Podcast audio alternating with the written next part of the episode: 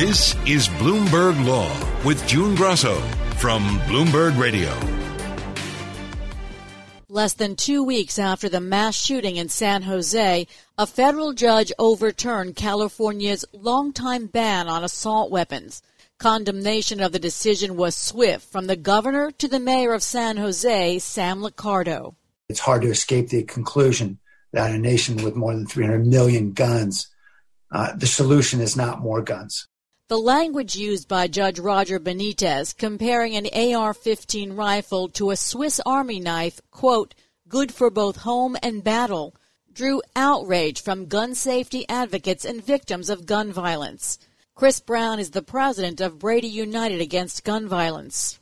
It's so shocking to have this judge say that it's like a Swiss Army knife.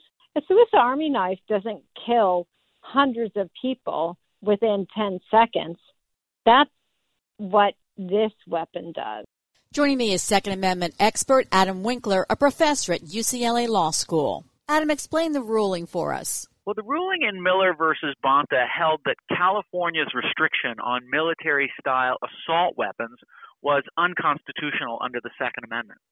The judge compared the AR 15 rifle to the Swiss Army knife, good for both home and battle. What's behind this comparison?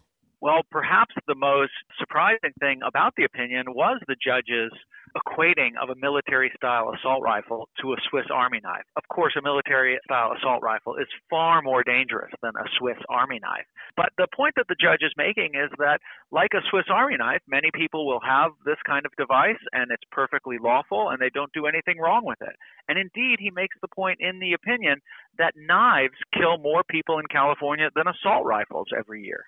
The way he wrote the decision, do you think it was designed to shock? I don't know if it was designed to shock, but it's certainly designed to get the attention of the courts of appeals. And the judge was very careful to detail what was the basis of his ruling. What are the facts that he accepted? Who are the witnesses and experts that he found most persuasive? And what was the data that he thought was most influential? And that will, in part, influence the Court of Appeals when they hear this appeal in this case, because they'll be limited in some ways by the facts as the lower court found them. What was the state's argument? Well, the state argued that these military style assault weapons are not constitutionally protected by the Second Amendment, that they're not commonly used for self defense, and that they have special dangers, kind of like a machine gun, even though they're not machine guns, but like a machine gun in that they present special, unusual dangers in, in a firearm. But the judge rejected those arguments, finding that military assault style rifles were really no different from other types of rifles, and that prohibiting access to these weapons, which are not associated with a lot of criminal misuse or criminal violence relative to other firearms, was unconstitutional. As I've said before, I don't know much about guns, but isn't this the style of gun that's been used in mass shootings? This style of gun has been used in many high profile mass shootings, which is partly why the gun safety movement has been trying to ban these weapons. However, it is important to recognize that in more than half of mass shootings, people use handguns. And it's not clear that the use of a military style assault rifle really is going to change a mass shooting. You can do the same kind of damage in the kind of close range confines of most mass shootings with a handgun or other type of rifle. Similar assault weapons bans, have they been upheld by other federal district courts or appellate courts? We have seen other states' bans on military style assault rifles be subject to judicial review. Most courts have upheld those laws, finding that while these military style weapons are in common use and thus probably protected by the Second Amendment, at least at first glance, the courts have generally said that the government has sufficiently strong reasons to limit access to these weapons because of their special dangers. Judge Benitez, however, in California did not buy into the argument that these firearms posed special dangers, and that's why he compared them to Swiss Army knives. And it's a minority of states that have these assault weapons bans. That's right. There's only a handful of the 50 states have these military style assault rifle bans. There have been efforts to ban them at the federal level, including a 10 year period in which they were banned at the federal level. But gun safety advocates have not been able to get these laws adopted in other states. And I think no matter how many states adopt them, these laws are likely to run into some hostile treatment when this issue gets to the United States Supreme Court. Some of the talk after this opinion has been well, gun rights advocates are becoming emboldened by the federal judiciary that's become more conservative and the Supreme Court that's become more conservative. Well, there's no doubt about that, that the court has become more conservative. The federal courts generally have become more conservative. In fact, Judge Benitez, who's got kind of a long history of striking down California gun regulations, has often been overturned on appeal in the Ninth Circuit. But recently, he's had some of his opinions upheld on appeal, in part because the Ninth Circuit has become more conservative. But I do think that the appointment of three justices to the Supreme Court by President Trump all of whom have strong pro gun records, uh, suggests that restrictions on military style assault rifles are likely to run afoul of the new Supreme Court. The state says it will appeal Benitez's ruling to the Ninth Circuit. The state is also appealing the judge's 2017 ruling against the state's nearly two decade old ban on the sales and purchases of magazines, including more than 10 bullets. That decision was upheld in August by a three judge panel, but the Ninth Circuit said in March that an 11 member panel will rehear the case. The state is also appealing Benitez's decision in April of 2020, blocking a 2019 California law requiring background checks for anyone buying ammunition. So, Adam, explain why all these gun cases came before this same judge. Well, gun rights groups have done some forum shopping and have been pursuing litigation in Judge Benitez's court. They've been trying to get Judge Benitez to be the one who rules on their cases. Uh, it's a smart strategy for litigation because they know that the district court, the trial court, will control the interpretation of the facts on the ground. Credibility of witnesses, uh, what evidence is appropriate and probative, um, and the courts of appeals are often limited in their ability to uh, really control the record uh, uh of a lawsuit. So uh, this is part of a concerted effort by California gun rights groups, and uh, so far it's uh, looking to prove pretty successful. When it reaches the Ninth Circuit, I know that one of his rulings was upheld on appeal by a three-judge panel, and is going to the full circuit. So when this reaches the Ninth Circuit, what are the chances now that the circuit has changed a bit after President Trump's appointees?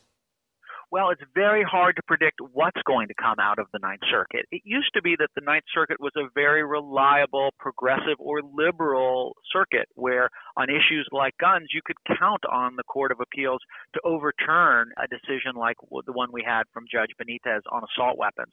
But because of the Trump appointees on the Ninth Circuit, it's a much more balanced bench than it once was. And you never know who's going to be appointed, either for the three judge panel that will hear the appeal or even the 11 member en banc panel that might hear an appeal or rehearing of whatever that three judge panel decides. It used to be that they were reliably liberal, but now it's a much more balanced bench. Are gun rights groups becoming bolder in court because of the more conservative federal judiciary I'm not sure that gun rights advocates have become more bold in their lawsuits in the federal courts. Truth be told, for the last 15 years, they've really been aggressively pursuing litigation to challenge gun control laws, really ever since the Heller decision back in 2008. The difference is, is now gun rights advocates are more hopeful than ever that they'll win in those court cases because the courts have become more conservative and the Supreme Court in particular has new members that seem likely to strike down gun control laws in favor of a broad and expansive reading of the Second Amendment. Tell us about the Supreme Court. It's going to issue its first major decision on Second Amendment in two decades next term. Tell us what's before the court. The Supreme Court has agreed to hear a challenge out of New York where it is impermissible to carry a concealed weapon unless you get a permit, and it's very, very difficult to get a permit. Uh, and this kind of discretionary permitting policy that New York and about 10 other states use um, is going to go to the Supreme Court, and the court's going to decide whether you have a right to carry a gun outside the home, and if so, well, what kind of permitting process can states impose before you are allowed to carry that firearm? And the composition of the court has changed, as you mentioned. Is that the reason why they're finally taking up a gun rights case like this? There is no doubt that the changes in the Supreme Court explain why the court has taken Second Amendment cases, both last term and this term. Uh, the last term, the court took a Second Amendment case, but it turned out to be moot, and so they didn't ultimately issue a ruling.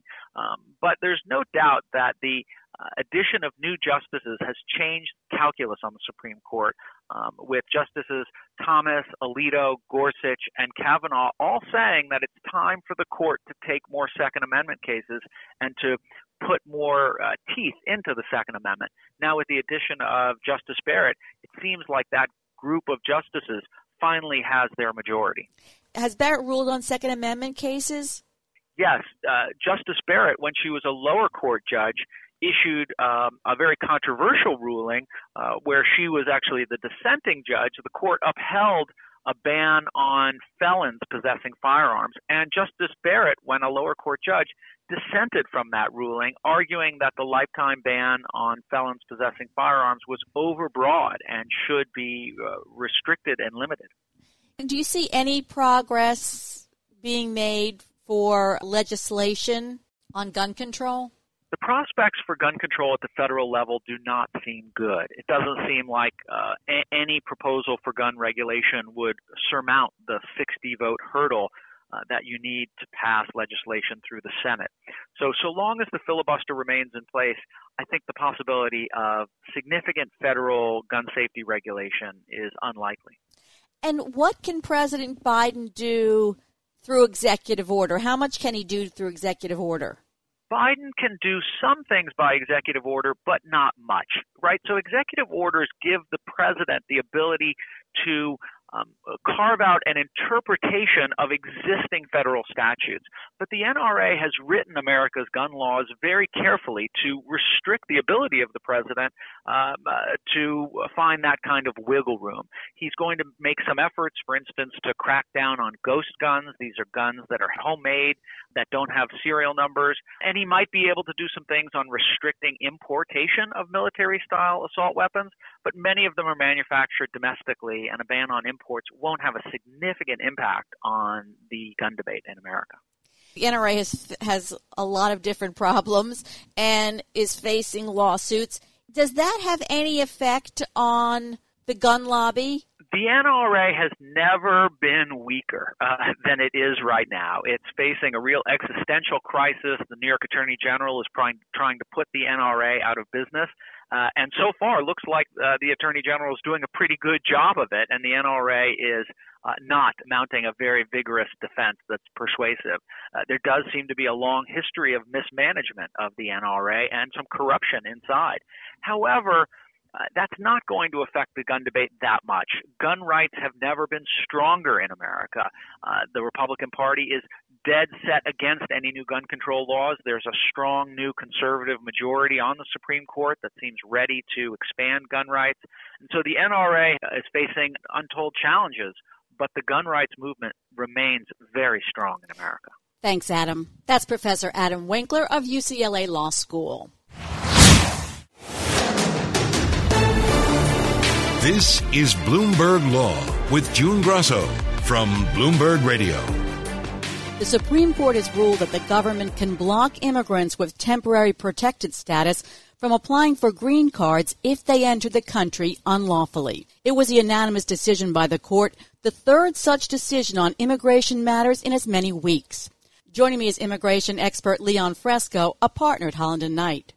Leon, explain what TPS is and the facts in the case. Temporary protected status is a status that the federal government has because the Congress conferred it onto the president many decades ago as part of the Immigration and Nationality Act. And what that status says is during times of very major difficulty in a country, such as a natural disaster or a dangerous condition of a military conflict or even a pandemic, which is necessary for COVID, that the government can actually confer something called temporary protected status and say, until whatever crisis is happening in your country is over, you can stay here without being deported and you can work here. The crisis that's created in this case is because many people who had temporary protected status have had it for 20 or 30 years because the government starts to feel bad and never ends the temporary crisis. It says, oh, well, people have had children, they've had roots in the United States now, those children are American citizens, don't make them go home. People have this flux status for decades, such as a man in this case, Jose Santos Sanchez, who came in 1997 and actually got temporary protected status based on earthquakes that happened in El Salvador in 2001. So now we're talking about 20 years later, was he able to get a green card on the basis of his granting of temporary protected status? Because you can't get a green card from inside the United States from an employer unless you have been, or even from your spouse, unless you were someone who entered legally and then overstayed and then got TPS. But if you entered illegally, you can't get temporary protected status. That was the understanding until people started suing and said, well, maybe I can because temporary protected status, the statute says we're going to treat you as if you had a non-immigrant visa. And so every person with a non-immigrant visa was someone who went to an airport and was admitted into the country. So they're they're pretending like I was admitted into the country. That was the theory of the case. And that case was very successful in many circuits, but it was not successful in the third circuit. And so there was an appeal to the Supreme Court about, well, who's right? Is it the Ninth Circuit or is it the Third Circuit? And so that's what the decision was based on, saying that the Third Circuit was right. Justice Elena Kagan wrote the decision, and she always writes very clearly. And she said that there are two tracks. So explain the decision.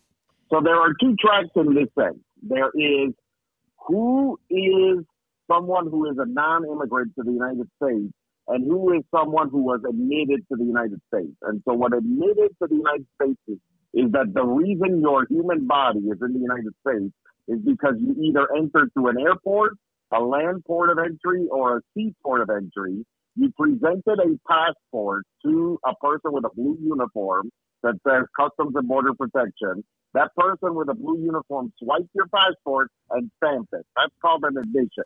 And so you need to be admitted into the country in order to get a green card.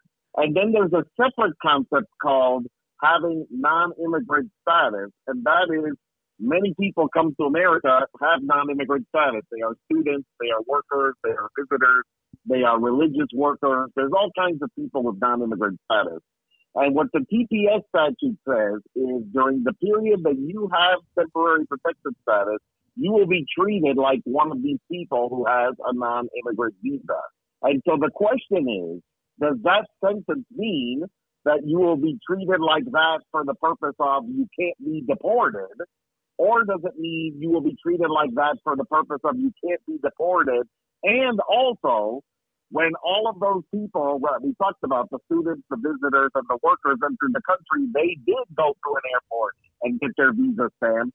So we're going to extend the legal fiction to you that you went to the airport and got your visa stamped. And what Justice Kagan and the nine justices said was, no, we're not going to extend that legal fiction. We're going to say that this just means the bare minimum it means, which is that you're treated as being legally here, but it doesn't mean that you came here legally. So this is another unanimous decision. There have been three immigration decisions in three weeks. They've all been unanimous. How do you account for that? This is a very impressive run that there have been three basically major concessions by the liberal justices on these immigration matters. And I think there's a couple of things going on here. Number one, I think they're definitely trying to trade for some of the bigger cases that they think are coming down the pipe, where they know they're going to need the help of Justice Gorsuch or Justice Coney Barrett or Justice Roberts. And they're saying, let's show our magnanimity to our conservative colleagues in cases where we can limit the damage and reach these decisions, hoping that, let's say, if a case comes up next year on DACA, they'll be with us on whether DACA is legal or not. Or on some of these asylum cases that may come up, they'll be on our side. So I think there's a little bit of that horse trading going on. But I also think that, for instance, in a case like Sanchez, this can actually be fixed very easily by the administration. So sort of a low cost give to the conservative side, which is all the administration has to do to fix this problem is to give every single person with TPS a document called an advance parole, which allows them to travel outside of the United States while they are on this TPS status. And what that advance parole actually does is it allows for the person to leave and re-enter. And when they re-enter legally, they solve the problem that they couldn't solve previously before this case. So I think you will eventually see the administration announce those advance paroles, which are perfectly legal. And this case will then have very limited practical meaning at that point. If you look at the the reasoning in this case, does this affect dreamers in any way? The reasoning? So it doesn't affect dreamers because the dreamers don't have this TPS status. But what it does sort of portend is this need both for dreamers and TPS individuals to be able to get this document I just discussed called an advance parole as the only basis that they're going to be able to use to get a green card. Meaning, if DACA is viewed as legal and TPS is legal, but now you can't get a green card with TPS on its own unless you came here legally, what all of those people are going to have to do is get a document from USCIS that allows them to travel abroad and then return. And only when they do that, that's when they can apply for a green card. Let's turn for a moment to the vice president's trip to Central America. She warned Central Americans not to migrate to the U.S. Do not come, do not come. If you come to our border, you will be turned back.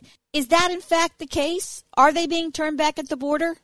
So there are three groups of people who are arriving at the United States, and depending on which group you're in, your outcome is different. So if you are a single adult those single adults are currently being excluded from the United States. They're just pushed back. They're not even let in. Nobody talks to them under a authority called Title 42, which is a CDC authority that says during communicable disease crises, you can just be pushed back without any further analysis. That's what's happening to single adults. For unaccompanied minors, on the other perspective, every unaccompanied minor is being allowed to come into the United States and make a claim for either asylum or special immigrant juvenile status. And that's where you're seeing these convention centers in California and in Texas. Uh, and I mean, Texas is actually fighting the existence of these convention centers, but you're seeing them all along the southern border for housing children until you can put them with an adult sponsor and then you can go through their case. And then there's a third group that's a hybrid group that's called family units. So that's adults with kids and it seems like at the moment about 60 to 70% of those family units are being allowed to enter to make their claim for asylum. And then another 30% or so are being excluded under Title 42. And so the outcome of you will be returned isn't exactly what's happening on the border right now unless you are a single adult. One other point I will make is that this rhetoric is very sort of counterproductive and complicated in this sense. The, the Biden administration, unlike the Trump administration, sort of has this moral problem where they don't want to make a decision about what constitutes Central American migration. The Trump administration was very comfortable saying that they, they believed 100% of this Central American migration was economic migration, and none of them were genuine refugees seeking to come in to avoid persecution.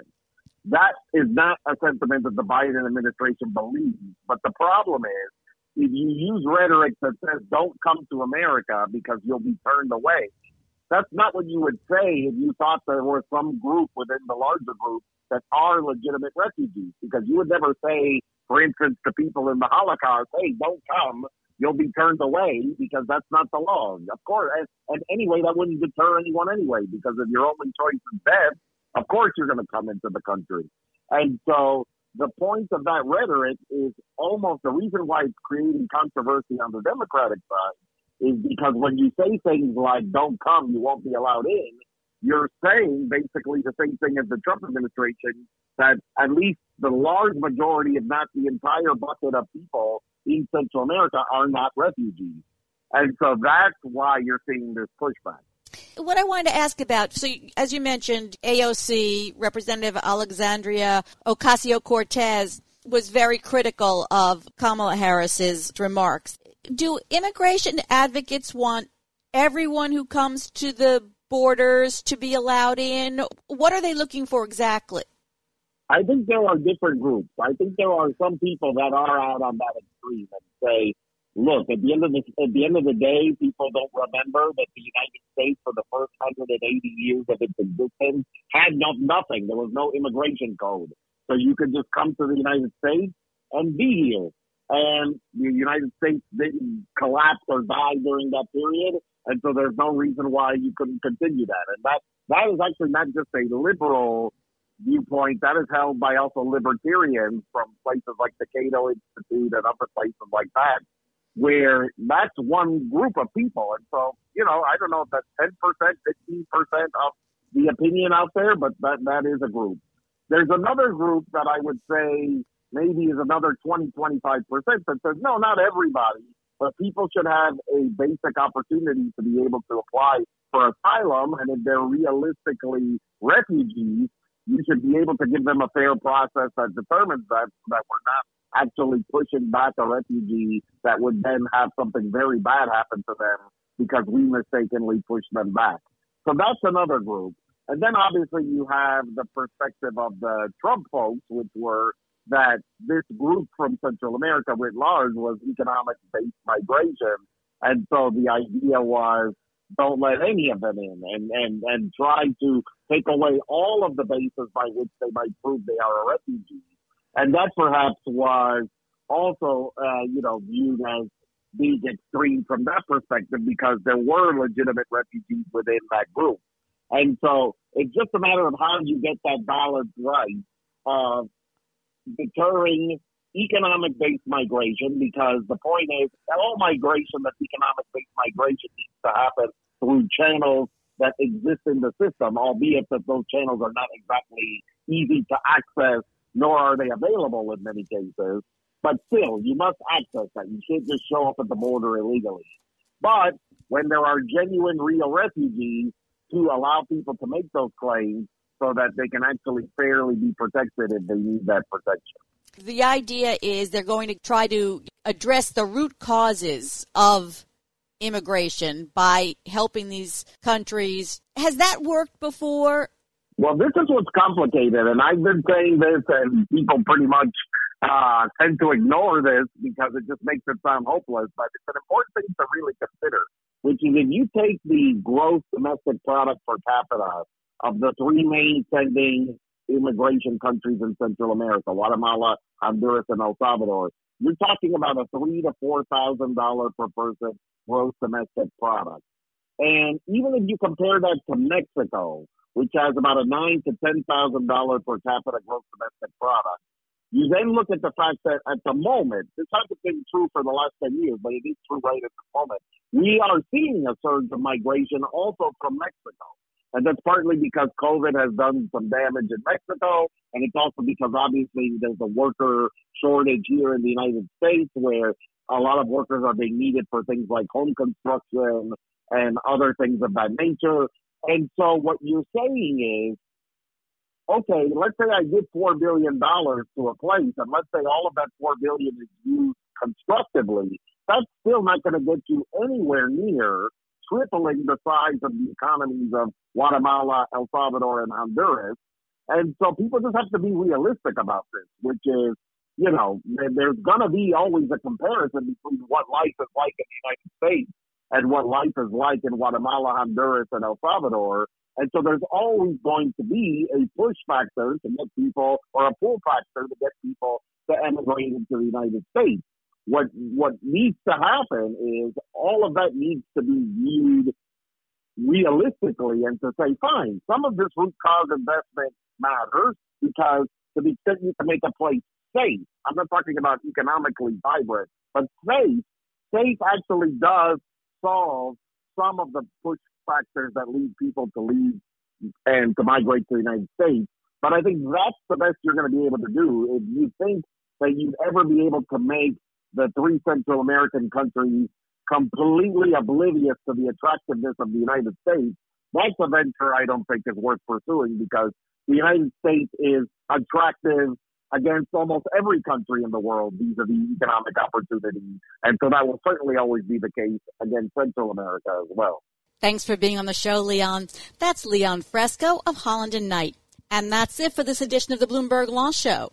Remember, you can always get the latest legal news on our Bloomberg Law podcast. You can find them on Apple Podcasts, Spotify, and at www.bloomberg.com slash podcast slash law. I'm June Grosso, and you're listening to Bloomberg.